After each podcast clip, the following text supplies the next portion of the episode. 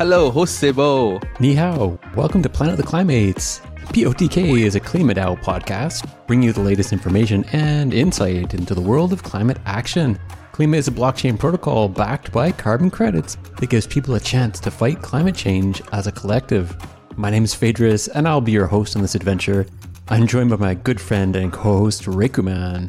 Today we're chatting with Mitchell from Carbonlink. Let's jump right in.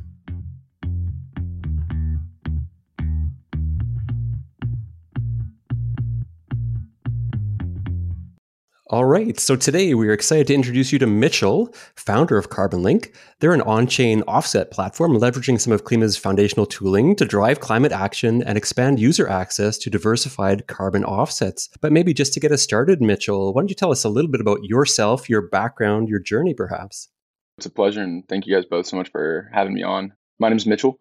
I'm a junior at USC studying business and minoring in blockchain. And I'm also the founder and CEO of Carbonlink my journey with that got started about a little over a year and a half ago. When I originally went to USC, I was planning on doing something in finance or consulting and pretty quickly realized that was not whatsoever what I wanted to be able to do. I wanted to be in startups and specifically environmental tech. And so fortunately, a friend connected me with a really unique startup. They were bioenergy and really cool piece, but essentially they just take anything bio waste, remove the carbon from it, and then burn off the rest, creating on-site energy. And this was one of the first times I'd really heard too much about carbon market. I was sort of familiar with it, but never had actually gotten to sit down with someone that was, you know, a participant in it and hear about the pain points from their side. And, you know, I'm sure we've all heard it a thousand times. I'm sure you probably covered it a thousand times in this podcast. So I won't go into too much detail about their pain points, but they were frustrated that they were losing about 15 to 20% of, you know, majority of their revenue. They'd kind of already gotten my brain spinning when they sort of talked about the inefficiencies of the market.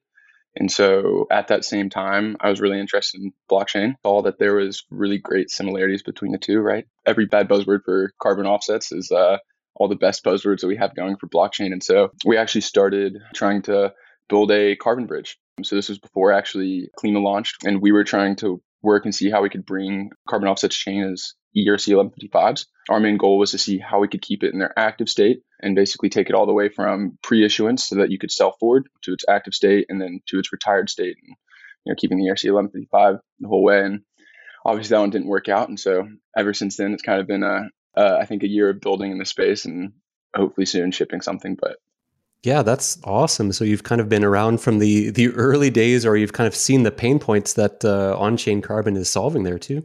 It's very unique for you to see someone at your age that was focusing on carbon itself. My question would be like, what really inspired you to, you know, just push yourself to that level? You know, I think the short answer for that is, you know, I, I do think it's the best possible use case for blockchain. This piece of technology was seemingly built to solve this one unique problem. And, you know, from a personal perspective, I hadn't seen something I thought that, you know, maybe outside of payments was that perfect of a relationship where those two could go together. I would say personally, I think I was always definitely always environment inclined. I think it was around junior year when I kind of got bit with the bug. I did a summer program and every week we were getting exposed to new different unsustainable issues. And, you know, after that, I was like, okay, I'm not going to be the person that's going to build the technology, but my goal was, you know, how can I make it easy for those people to build that technology, right? How can we direct funding to them? How can we make operations as easy as possible? I was like, I, I can just be a cog in their machine and that's perfect. And when I saw carbon offsets, I was like, oh, wow, someone was already doing this. I don't need to go do, you know, venture capital specifically for this or private equity. If we can just make this tool the best possible tool, have the most possible adoption, I thought that was the most impactful thing I could have done. Definitely I feel there's a lot of bureaucracy has been removed through the power of blockchain, whereby we are able to move the needle much, much faster than the usual way of doing business. I completely agree with that. You know, the on-chain liquidity, I think, is itself incredibly impactful, right? Like, eventually, I hope that we're able to build out more infrastructure for suppliers, right? So they can get instant liquidity and maybe not have to go through as much of the hassle of Web3. And, you know, we've already seen on the buyer side, or I can help you source something around like 40 to 50 million carbon offsets we removed blockchain from that equation, for me to be able to, you know, say that I probably have to spend at least three to five years running around and trying to find enough brokers that are actually going to say, yes, okay, yeah, we'll give you some carbon offsets. Yeah, that's great, Mitchell. Great to hear kind of your your journey and that story and understanding those pain points from the, from the other side as well too. I think you did allude there that you know when you're finding your your role or the niche what you can play in the market there, you're initially kind of imagining developing a bridge would you care to dive a little bit more into how that evolved into, you know, where Carbonlink is at now and maybe illustrate what that is for folks? Yeah, completely. So the bioenergy company didn't hire me. I went back and, you know, I was like, hey, I know you guys are about to sell a lot of carbon offsets, so you should definitely do it through us. So we kind of worked co-developing it with them. And this was, you know, right at the time that, uh, like I said, and Toucan had just launched. And, you know, we kind of had two different snafus that ultimately made us put aside the bridge. One was first and foremost the ERC 1155s. That didn't win the battle at the time. There wasn't enough infrastructure necessary for it. Like I think Uniswap just released an ERC 1155 AMM. We wanted trading and liquidity, and we are not going to be able to get that with that token standard. And then, you know, we also started actually you know, connecting with yourselves and Toucan. And I think you know, ultimately finally realized, hey, this is not what we're supposed to be doing in the space. You know, there's multiple other parties that are doing it that are much better at it, right? They have the relationships to do it. They, you know, already did first. They were smart enough to do it with the ERC20s. And so, you know, I think what we kind of decided was, hey, there's something here still, but it, it is worthwhile pivoting and looking. And, you know, really ultimately what we found was trying to remove that Web3 barrier. And that's really our main focus at the moment is how can we build as many use cases for on-chain carbon offsets without you knowing that it was ever on-chain?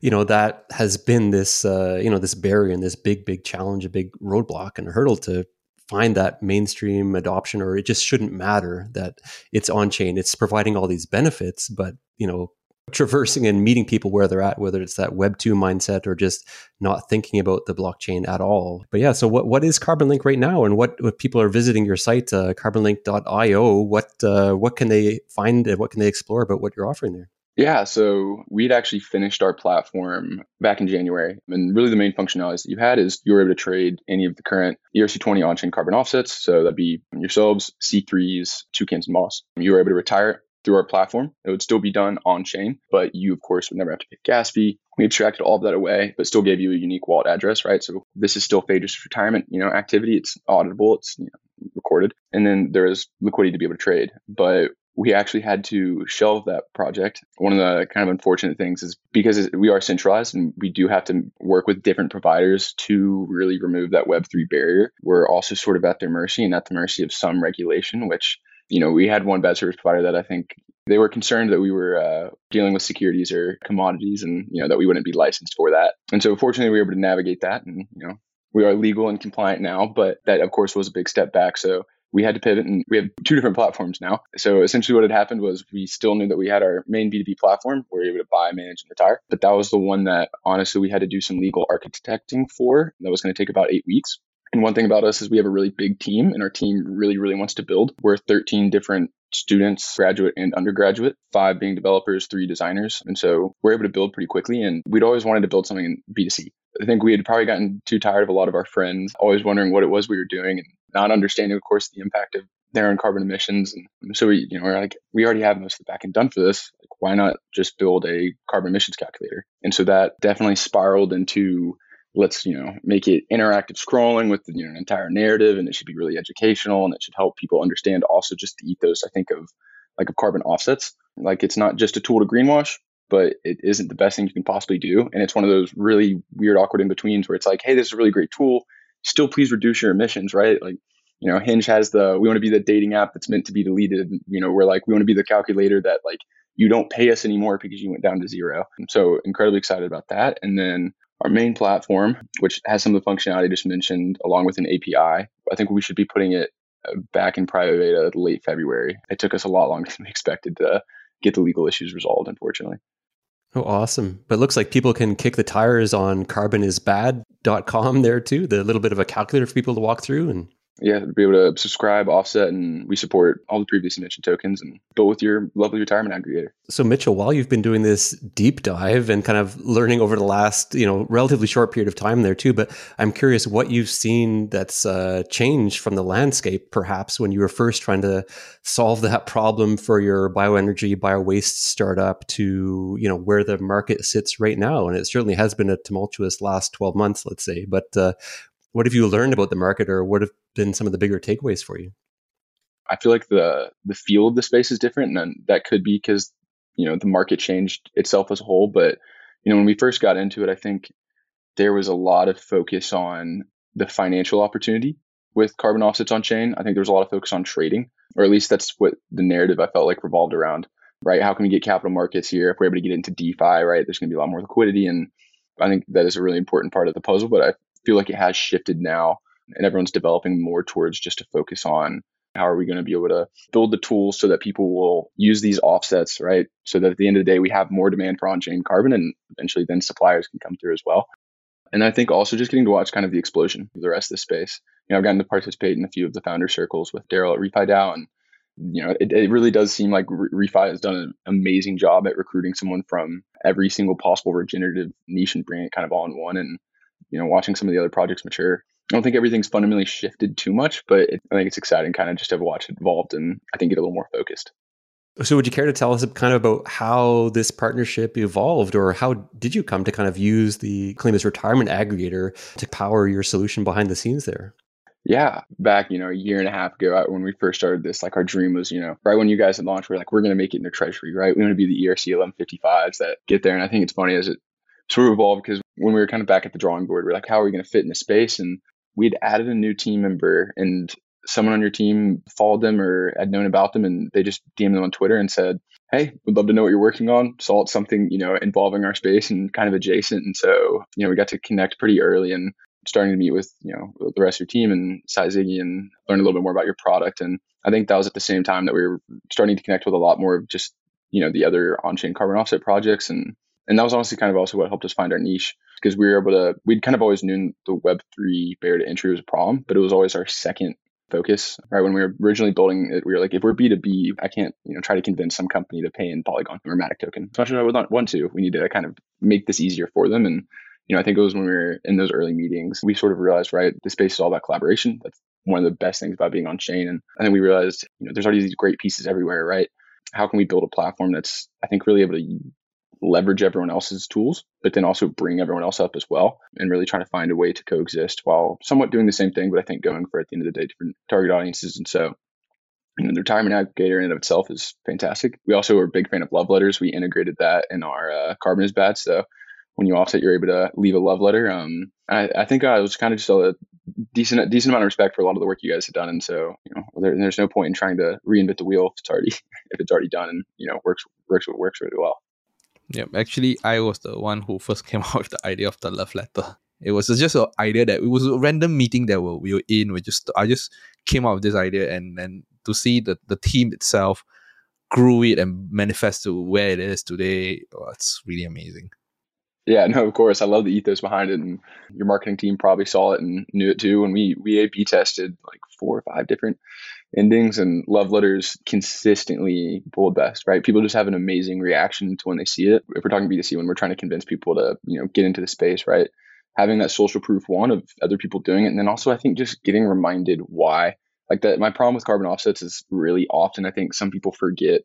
I think sometimes yeah, it gets too far removed or people design to where it even feels really far removed. And I'm like, God, but at the end of the day, right, this is you're supporting a project that is doing something for the planet and you know bring that focus. And so i loved how love letters do that right at the end of offsetting you you know you get to write a letter like oh yeah this is why i was doing this so Mitchell, not to uh, put you on the spot then too, but yeah, we definitely love you know leveraging that love letters idea there too, and you kind of teed it up that that's about the why, and that's compelling, and that helps solve that Web three hurdle. But what's your why then? Like you know, not just about the blockchain or the tech or the business side, but in terms of you know your love letter for the planet, or what's what's driving you to take action on climate change?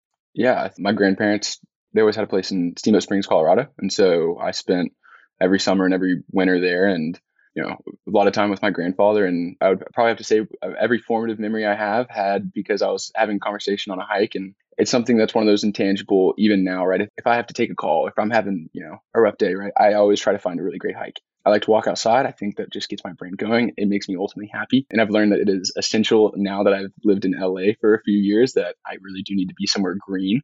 And so, you know, I think first and foremost, it's that intangible every fun pastime I have, everything I love to do, it involves the outdoors, it involves nature and getting to see, I think, things change over time. I remember when I was, you know, a junior in high school, I was doing the Never Summer Wilderness Trail in Colorado. And, you know, it's like a four day loop. And I remember when we made it to the back half, you know, there was not a single tree. You know, it was so dry, pine beetle had, I mean, absolutely decimated the entire valley you know, I think that was when I did started getting more aware and actually reading the, you know, seeing that the headlines were, you know, a little bit factual if you actually looked up and saw it. And I realized, hey, I'm going to be here for a really long time, hopefully. And I would rather not just watch, I think, all my favorite things slowly disappear and erode. If you ask any of my friends, they say I'm one of those annoying people who always wants to like, you know, help them solve one of their problems or something. And I really don't like inefficiencies. And I think, for instance, carbon offsets and the, the broker model, right? Hey, we could probably do that much more effectively. And as I was in high school, going through more rabbit holes and learning everything from water usage to sand dredging, right? Biggest one was seeds, me personally, agrobiodiversity.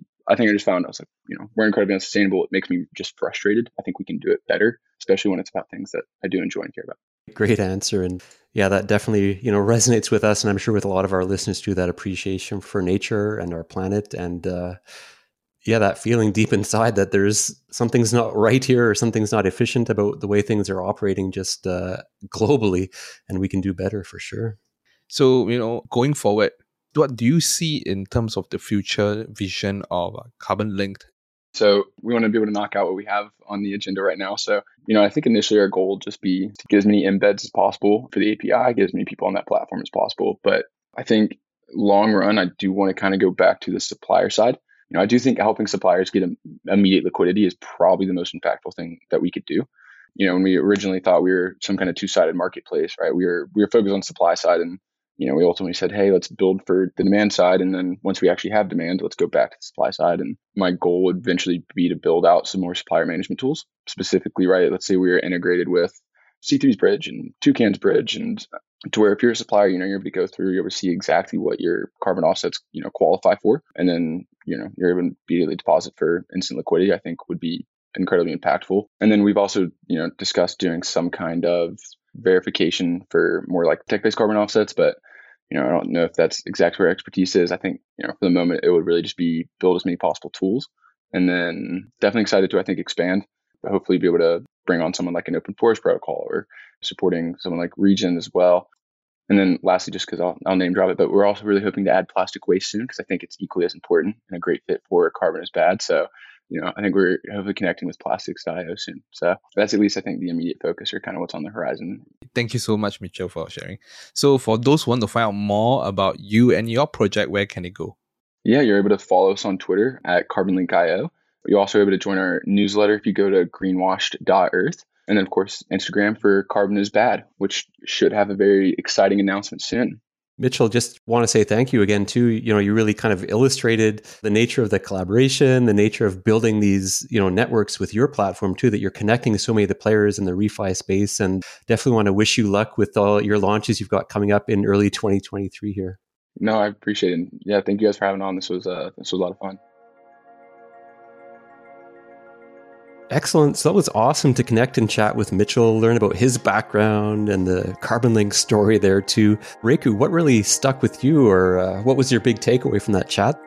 I think about, you know, what's the advantage of him being a student and, you know, undergrads. And I think that was something that resonated with me. Like, you know, to have that drive, that motivation, and that energy itself with the fresh set of eyes on what we are doing that really makes me feel that they are here to succeed because you know them looking at this space as a very collaborative space and here we are trying to work together you know this is the the hardest part for you know different companies to come together and say hey you're like kind of like my enemy my competitor so i'm not going to work with you. But instead they took a different approach and let's work together and that's the beauty of like the blockchain itself and being collaborative yeah, exactly. I think yeah, he really illustrated a great story of that there too, where those competitors become collaborators, and I think like really it's great that he's got this young team of people who are learning as they go and students that are able to pivot and adapt and they're really helping to address some of the emerging challenges that we're facing in the market here we might not be able to do that on our own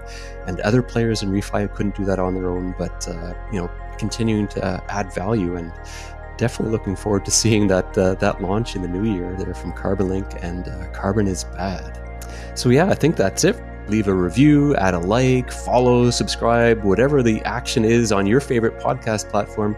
We would just love it if you could let them know that you're liking our podcast, that you're following along, and leave a comment as well too. Let us know how you're liking the show. If you have any comments or feedback for me, we'd love to get that and incorporate that into our future episodes too. Otherwise, for everything Klima, make sure that you're hitting up klimadao.finance where you can stake bond and I think most importantly, find our Klima Discord community.